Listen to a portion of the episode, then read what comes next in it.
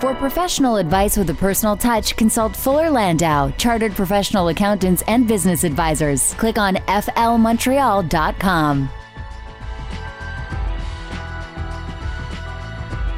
706 on CJAD 800. Welcome to today's Entrepreneur, a program about the entrepreneurial spirit that drives Quebec business. My name is Dan Delmar, and filling in for Josh Miller of Fuller Landau tonight is Michael Newton.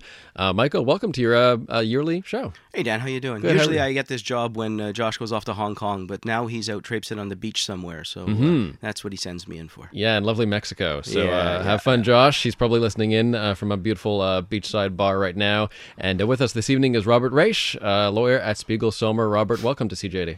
Welcome, Dan. Um, so, guys, let's uh, begin as we usually do by just chatting a bit about uh, some of the entrepreneurial news, and we have a couple of stories to get to, um, Michael. And uh, one that I'd like your your thoughts on first is uh, cyber insurance, and this is sort of um, a growing industry with uh, Yes. with hacking, which is costing now billions of dollars to major corporations and, and small businesses as well. Um, so, this is a kind of an interesting story in the Financial Post in the last day or so. For every uh, 1,000 houses you insure, you have uh, a rough idea about how many will burn. That is sort of the, the general, uh, I guess, uh, um, It's a stats game. yeah, this, this is the stat they use for um, uh, for reg- for regular insurance. Uh, but when it comes to hacking, well, it's significantly more serious than that and becoming a lot more uh, problematic. So what's becoming more popular is buying insurance to protect against the loss of uh, of, of these hacking events. Um, in your experience, Michael, is this is this something that uh, that's becoming more uncommon? Yeah, definitely. I mean, it's one of those areas that I think is still uh, in the infancy stage in terms of coverage and the the, the extreme that the coverage is going to go to if it does happen. Uh, I think for you look at it from a professional firm services like ourselves. I mean, you're running two sides. One, you've got access to information on a you know very very uh, detailed personal information for clients. You also may be holding credit cards. You may be doing a number of things.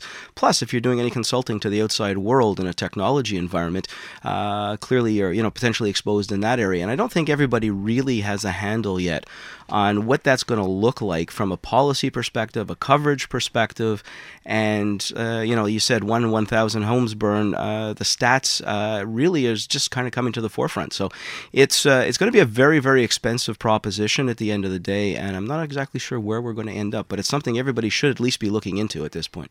Insurance experts themselves are saying they don't really know where this is going. It's kind of a kind of a new market, uh, so it remains to be seen how popular they're they're going to it's going to get. But they're they're pretty optimistic, it seems, as to uh, the, growth potential here, especially as we do more and more business online, and there become there become more and more issues, uh, uh, I guess, with cybersecurity, and uh, and it's uh, it should be a concern, right? I mean, if you're going to protect your uh, by a, by an alarm at your business, you should But you know, I mean, your- clearly, have you ever met an insurance exec who's not excited about the possibility of trying to sell a new product? Uh, and this this is going to be a, a, a massive fear sale, I think, at the end of the day, which uh, which remains to be seen how much people take it. But I know that from a professional, again, from a professional firm's environment, it really is fitting into your critical plan and your disaster plans, and a lot of people are uh, really starting to get worried about it. Uh, At the end of the day, it's way deeper than what we would normally consider. Robert, from your perspective, are you finding that this is becoming more and more of an issue, cybersecurity, uh, for more companies? Hasn't come to my attention other than it sitting in a partners meeting saying, Do we need it? And the answer was yes, so we're looking into it. I can only imagine that the pricing is going to be on the high side because they're going to assume the worst. But it will, I'm sure, shake out and be fair. But we're definitely looking at it for our own firm, and I assume all professional firms will be looking at it just because the lawsuits could be out of control in terms of how much you could be sued because people look at their own personal information and they take it quite seriously. So it's going to be an interesting dynamic how this develops. Yeah, you know, uh, if the house burns, you know what the house was worth. It's an easy, relatively easy market calculation. Uh, clearly, from a cyber perspective, I mean, these could be uh, not only are you talking from a, a far-reaching effect of not being able to quantify, you're also talking about ransom. You're talking about being held to uh, to a number of things that we're just not uh, not used to doing. So it's uh, yeah, there's an evolution that's there. I would say anybody looking into it should be look. You know, if you're not looking into it, you should be, but tread very very carefully. Could you could you see that perhaps cyber insurance uh, would be a staple for even small businesses, maybe in the next decade or so? Yeah, anybody who's going to be handling anything that is going to be sensitive information. So, I mean, small business, unless you're uh, only working with a cash register and cash, and if you're taking credit cards, you're going to be handling sensitive information. Somewhere in that exercise, you're, you're going to have to uh, protect how you store that information and then what the implications are at the end of the day. Another uh, story I'd like to run by you, a bit of a, a larger scope on this one. Um, based on uh, some political events in the States and in Canada, the energy market is looking very different right now. And uh, Obama, uh, not exactly warm on uh, on pipelines, and this new Liberal government in Canada, uh, not as enthusiastic as well as the previous government. Where does the energy sector sit at right now, in your view, Michael? how where where is the future, and, and is there optimism? I think the energy sector right now is sitting far right, hoping that the Republicans get in next year in the federal election in the U.S., which is going to change the whole face.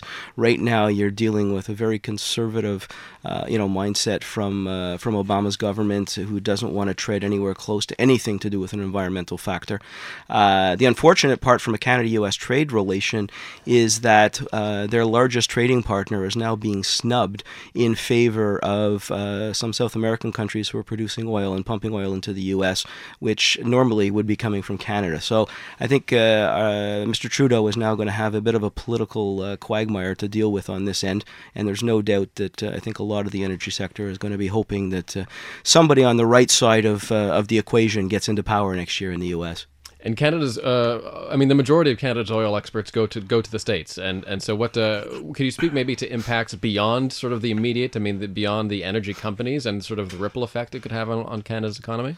Well, there's no doubt as being an export-based company and, and, and the resource sector being one of our uh, one of our largest uh, you know export export commodities, uh, we are always affected when uh, somebody who buys our goods is not uh, going to continue under the same you know, same method.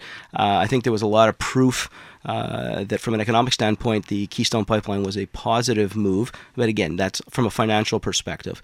Um, and I think a lot of people have used the political agenda to drive away any kind of economic agenda. Uh, and I'm not even sure that uh, even beginning to try and take a stance on this is a- a- anywhere close to being a good political move on my part. Maybe Robert, would you like to uh, would you like to pipe in and see if uh, well, I believe uh, I believe it actually is going to be good for Canada because price of oil may go up. Price of oil goes up, the Canadian dollar goes up. There's a direct relation between the two. It will, if Canada goes to an LNG, liquid natural gas pipeline to the uh, Pacific coast and um, accesses Asia as opposed to the States. And remember, oil is fungible, meaning a drop of oil here is the same as a drop of oil there, even though it's categorized as dirty, which is nonsense. All this is is Obama's legacy of changing the dynamic for climate change um, this is just political. It's silly because, as I say, a drop of oil, a barrel of oil from Canada, from Venezuela, ultimately refined is the same barrel of oil. So if the price of oil goes up because of this, it's better for Canada. So I'm actually buying oil stocks as we speak because I think this is good for Canada. Got, they got creamed and I'm in there buying. So, but I'm a contrarian anyways. But this is nothing more than political, and I won't even go into climate change and that politics because I'm not here to talk about politics. But a lot of that I think is nonsense too. We'll, we'll talk about that maybe after eight o'clock on, on my show. But uh, here's here's an interesting quote from uh, Tom Pickering, who's the president and chief investment officer at Auspice Capital Investors, uh, talking about Obama's decision. He says the news will be uh, used as a catalyst for action for Canadian energy instead of relying, he says, on uh, on Big Brother. Hmm. Interesting. Uh, you know, I think at this point there's a lot of speculation. Nobody's too sure, and uh, you know, I think uh, Robert hit the nail on the head. It's called political legacy at this point, and Obama's uh, upsetting an awful lot of people in his last year of power, and uh, I am assuming he will continue to do so until he's graciously escorted from the White House after next year's election. Uh, coming up next, we'll talk about uh, the business of law with Robert Raich of Spiegel Sohmer and uh, all kinds of issues, including uh, running the business day to day, marketing, HR uh, as well. We'll talk about that later in the program. Uh, today's entrepreneur on CJAD 800, Michael Newton, is sitting in for Josh Miller this evening. It's coming up to 7:15. Head over to the CJAD 800 Traffic Center with the latest. Here is Kira Yeager. For professional advice with a personal touch, consult Fuller Landau, Chartered Professional Accountants and Business Advisors. Click on flmontreal.com.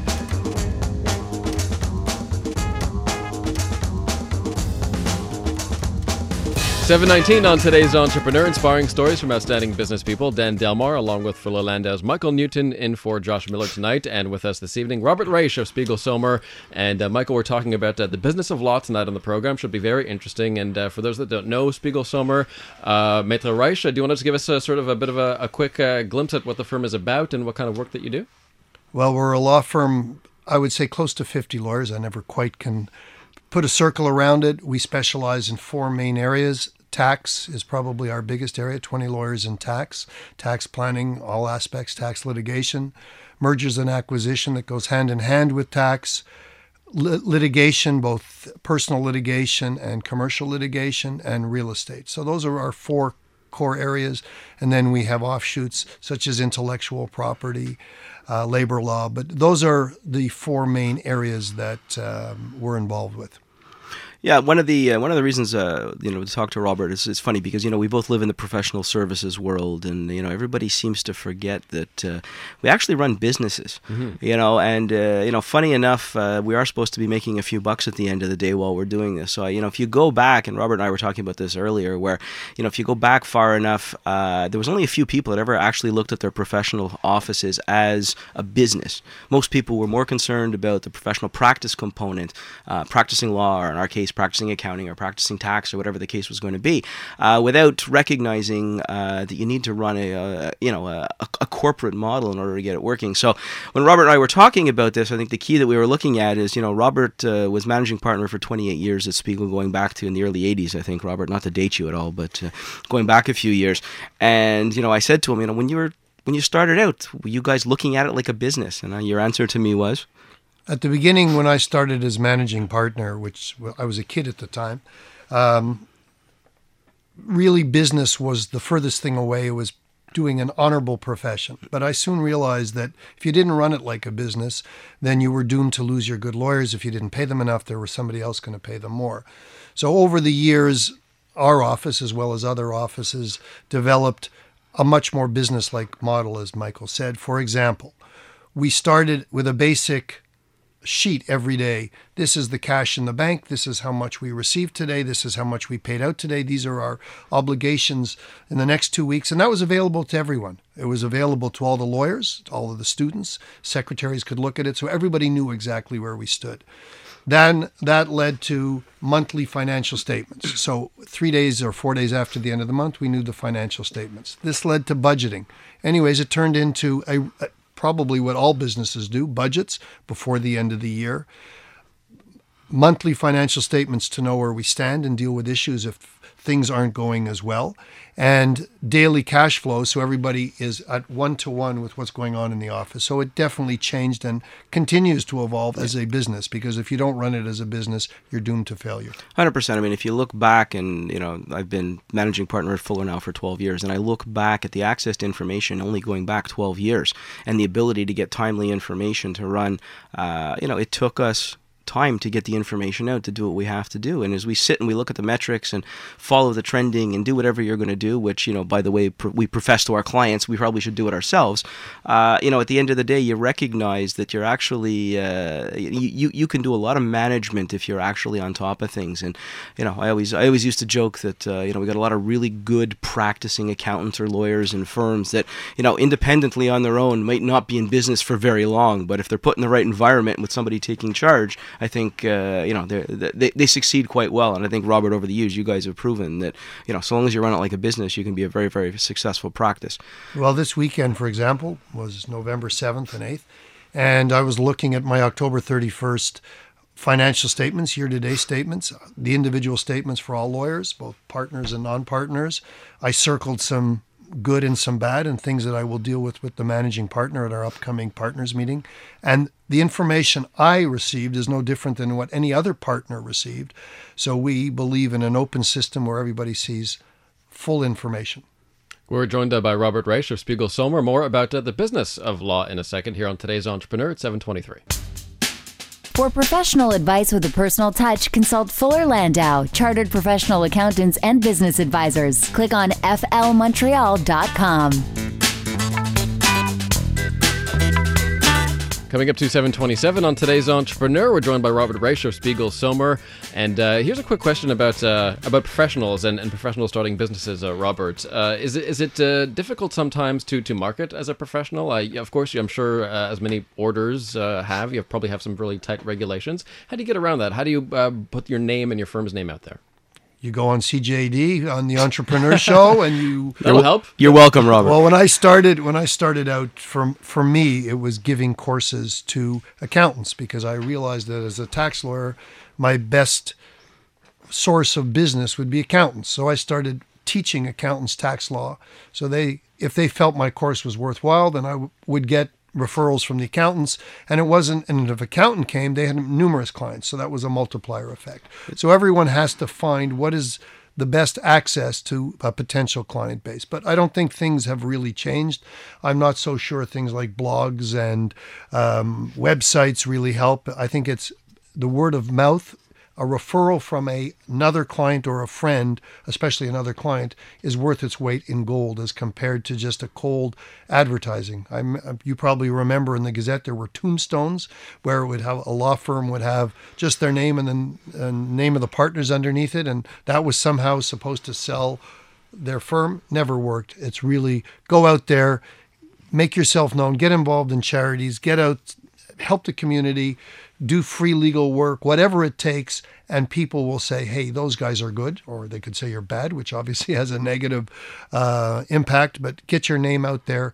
Go on shows like this, give speeches, which I do regularly, give courses, write articles, and that's the way I, I did it. And I try to coach the people in my firm to do the same thing. It's funny, we tried teaching lawyers once, but we could never get a word in. Are accountants that much better? no, not really. well, it depends which one. Some of them, yeah, some of them are afraid of their own shadows. So.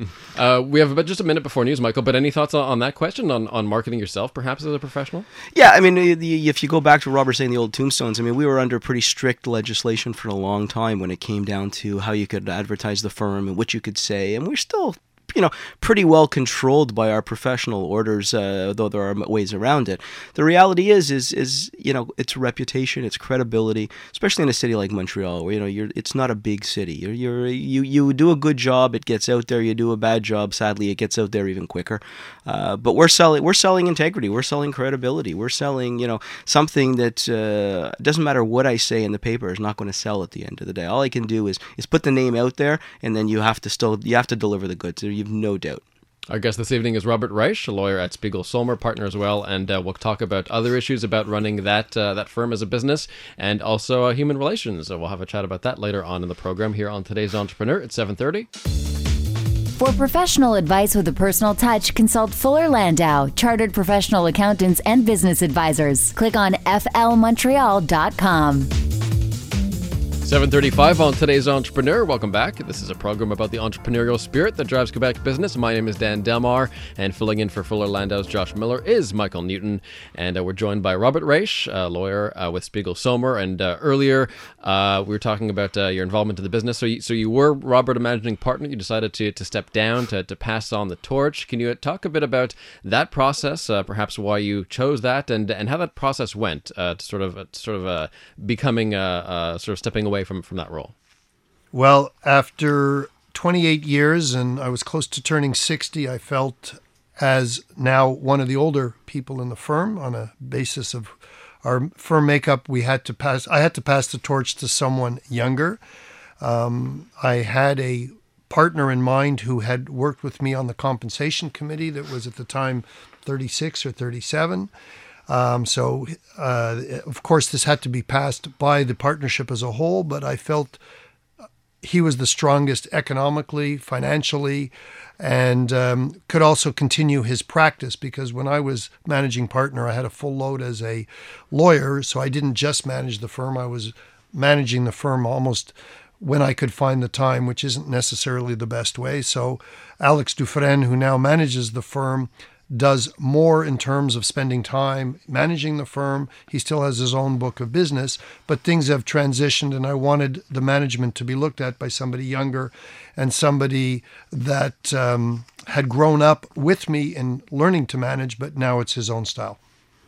Yeah, the managing partner role in firms is uh, it's, it's it's a little daunting at times. I mean, uh, as Robert explains, I think you were doing the managing partner duties in nights and weekends uh, when you weren't doing your regular day job, uh, which was uh, very common practice in a lot of professional firms. Um, the evolution to a lot of the bigger firms now is more going more to a more corporate model, not necessarily our mid-sized firm mentality, but it, it is more of a full-time uh, corporate role, a CEO type perspective.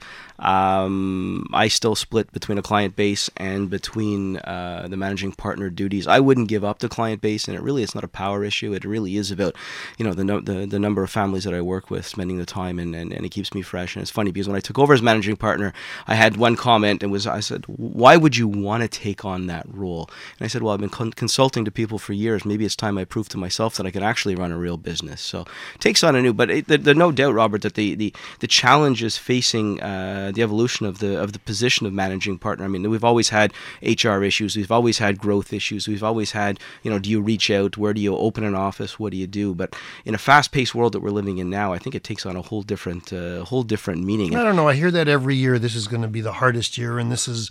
It, you, I think just people evolve, situations evolve, management evolves. So is it harder now?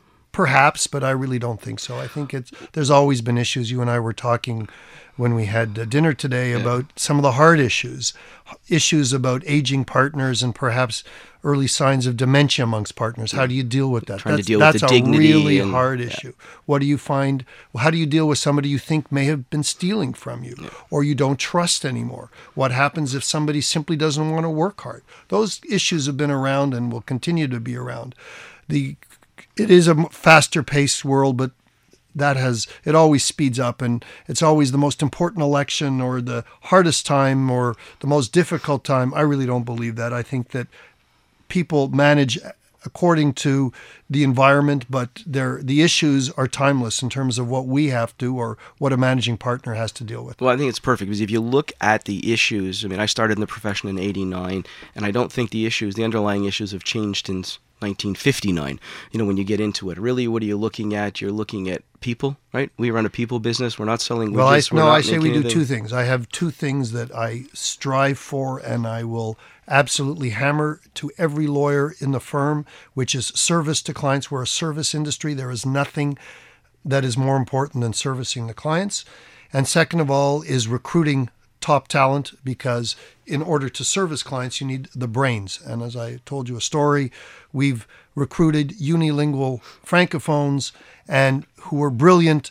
They learned English quick enough, or unilingual English will learn French quick enough, but you cannot replace brains. So the talent issue is something that's near and dear to my heart. I'm still involved in recruiting, and servicing to clients is primordial. So if I don't get a if I get a complaint from a client that somebody hasn't returned a phone call in 3 days, I will walk into that partner's office or that associate's office and find out why. So talk a little bit about the talent. I mean, there's no doubt that everybody's fighting for the same pool of people on an annual basis. You mean you guys have a certain reputation, which will in and of itself draw people to the firm. But what are some of your recruiting techniques? Where, when you go to universities, what are you looking for? What about lateral movements? Well, when I go to the universities, I stop. I start with marks because marks you cannot lie, and if people have consistently done well at all levels of their education, including law school, they are definitely going to be likely to do the best in a law firm. Obviously, beside that, there's issues of could they attract clients? Do they um, could they engender confidence by clients? So there's other soft issues, but the real thing we look for is top marks because we believe that's the best indication of being a good lawyer. Now, when we hire people laterally, which means from another law firm, that's a whole other dynamic because they haven't grown up in the system. It's like a hockey player that's grown up in the Canadiens farm system. You know what you're going to get because the kid has been there since he's 16. But when you hire somebody at 30 as a hockey player, you have to go a lot on faith. And especially in law firms, it's not like you can watch the person on TV every night and see if they score goals or they play their guts out. So lateral harder hires have been trickier and people have stolen people from us.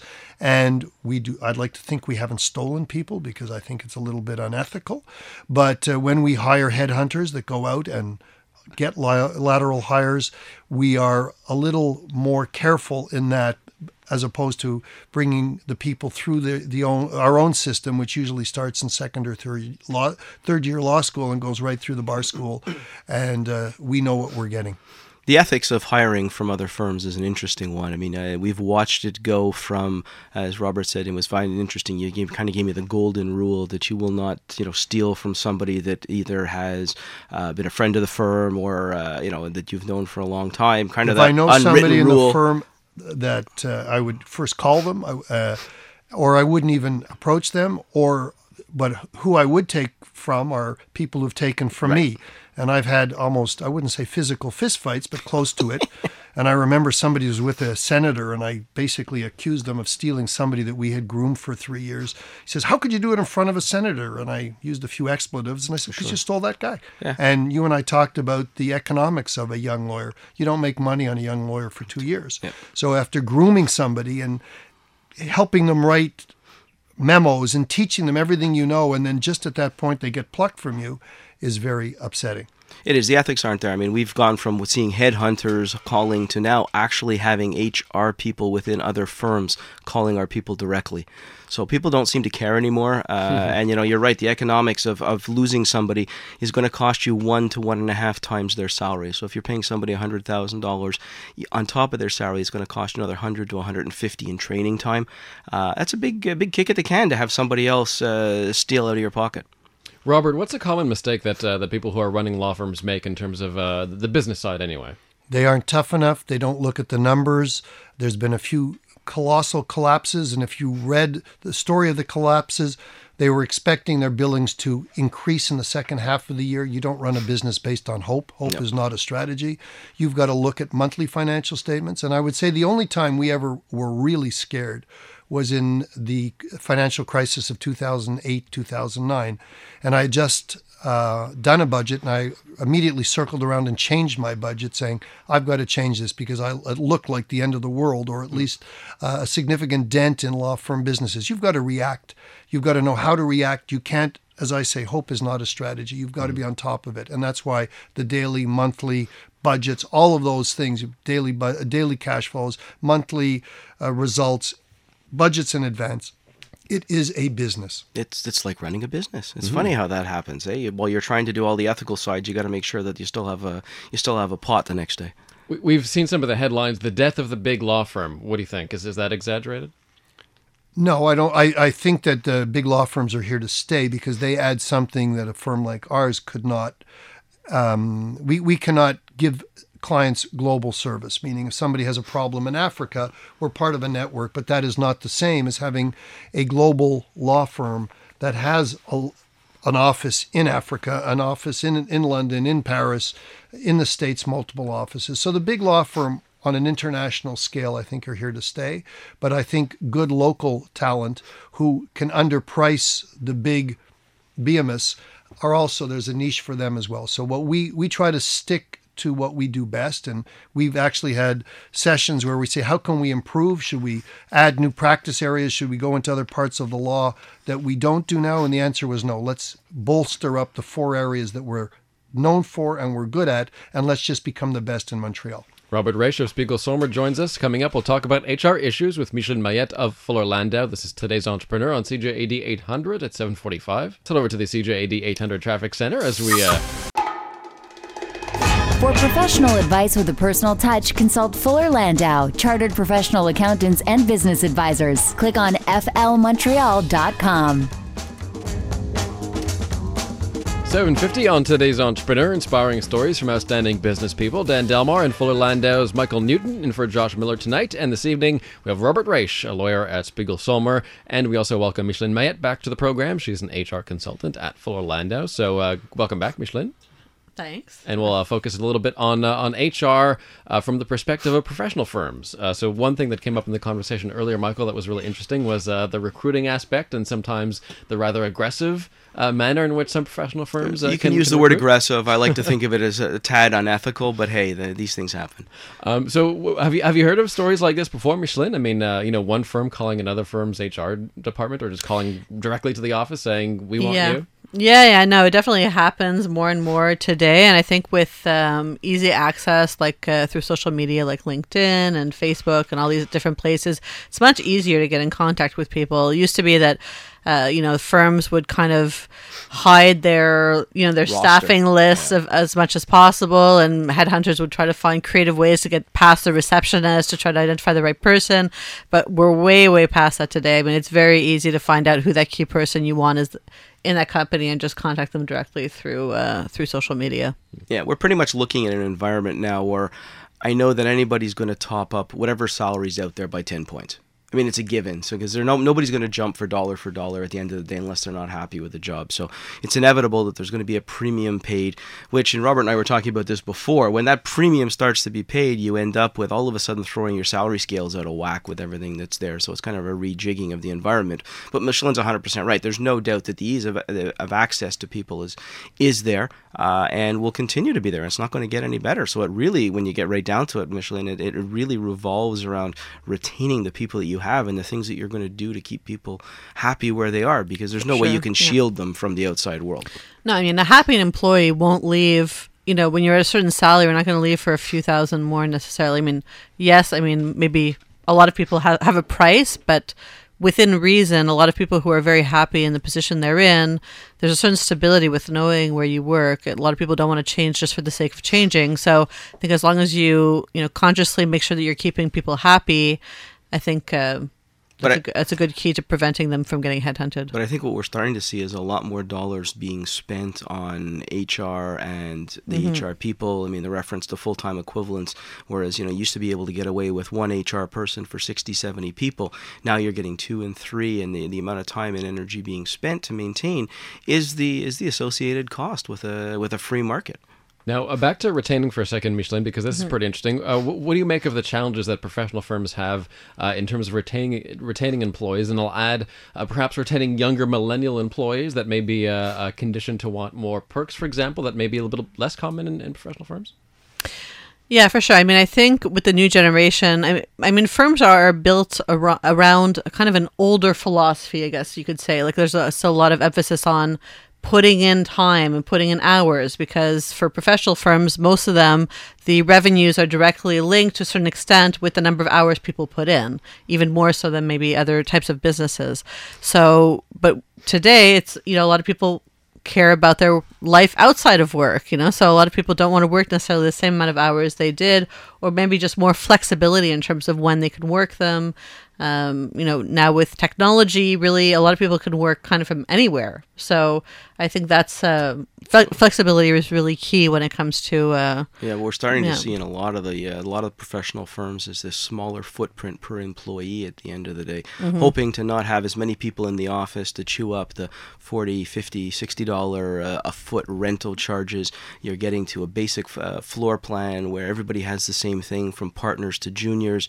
Um, you know, long term, I guess maybe it's uh, that's where it's going. I still kind of a little bit old fashioned when it comes to that, and I think you really need to still have an environment that people want to come to work. Uh, at the end of the day, you're still collaborating. Robert, I don't know about you guys, but uh, you're still you're still still expecting to see people do some work once in a while physically, aren't you? Well, we monitor. We have targets for every lawyer, and uh, when we do our budgets, we target hours. And if they aren't pr- producing the hours, we talk to them. Obviously, there's issues, sick kids, sickness, age. But yes, definitely, for, to put somebody in a place where somebody else could be, they have to do at least a minimum amount of both work and good work because you can put in work and it could be a waste of time work or you could be very efficient. So we look at the efficiency factor as well as the hours themselves. Are you you the budgets that you're setting for individuals working are they? I would assume they're relatively high from a chargeable perspective. No, they're not. They're reasonable. I would say that the typical lawyer in our firm, non-partner, is about fifteen hundred hours. Fifteen hundred chargeable hours. Yes, and partners probably realistically twelve to thirteen hundred. Okay. Today's entrepreneur on CJAD 800. In a moment, we'll have uh, Robert Raich's one piece of advice for today's entrepreneur. For professional advice with a personal touch, consult Fuller Landau, chartered professional accountants and business advisors. Click on flmontreal.com. We'll Robert Raich's one piece of advice for today's entrepreneur in a moment. But first, final thoughts on HR issues when it comes to professional firms with Micheline Maillet of Fuller Landau. And uh, Micheline, uh, quickly, we only have about a, a minute or so, but um, focus, uh, if you will, specifically on sort of the professional development and how, how do you sort of effectively manage your, your human resources uh, in a way that will make sure that this next generation generation coming in, uh, as as is the case with Spiegel Sohmer, uh, can can take over some of those uh, those management roles. Well, I think in a profession where you know specialty services, knowledge, and uh, relationships are so key, it's even more important to make sure that you think about succession planning, mentoring. Um, so making sure to conserve those relationships. So if ever you lose a person, whether it's a competitor or just uh, you know, I always say if you get hit by a bus tomorrow, who's going to take your place? You know, so I think it's always good to make sure you're thinking of these things in advance um, because you lose somebody in a key specialty, it's like a company losing a product they're selling at the end of the day. So it's it's even more important. Yeah, no, de- definitely. I mean, the, the the transition is hard because you know, for most people, it's power, right? Knowledge is power, and certainly in a professional environment, knowledge is even more power. So between the client base and what's between your two ears is pretty much what you've built over the last forty years. And trying to get people to pass that on is is is is one of the challenges, as Robert was referring to before, in, in running a professional office, is that ability to how, how do you deal with people that are starting to step down, retire, uh, you know, passions. What else do they have to do? I mean, uh, Robert's a good example. Robert has a couple other odds and ends he likes to keep himself occupied with, so I'm not worried about him if uh, if he ever gets to that stage. But there are a lot of people that just kind of run out of things to do. And uh, usually, Robert, at the end of the program, we ask uh, our guests uh, what your one piece of advice for, for today's entrepreneur would be. Uh, your thoughts? Two pieces service your clients to the max, run your firm like a business, and you will have a very successful professional firm. Robert Raich of Spiegel Sohmer, thanks so much for, for joining us tonight. And uh, Micheline Maillet of Fuller Landau as well. Thanks for joining us. And uh, and Michael, thanks. Uh, we'll maybe see you uh, next year. I, I just want to know how many more episodes I have to come to before you stop saying I'm filling in for Josh. A couple more. Okay. Uh, thanks very much. Josh okay. is back next week. The exchange is next on CJAD 800. It's 8 o'clock. Thanks, Dan.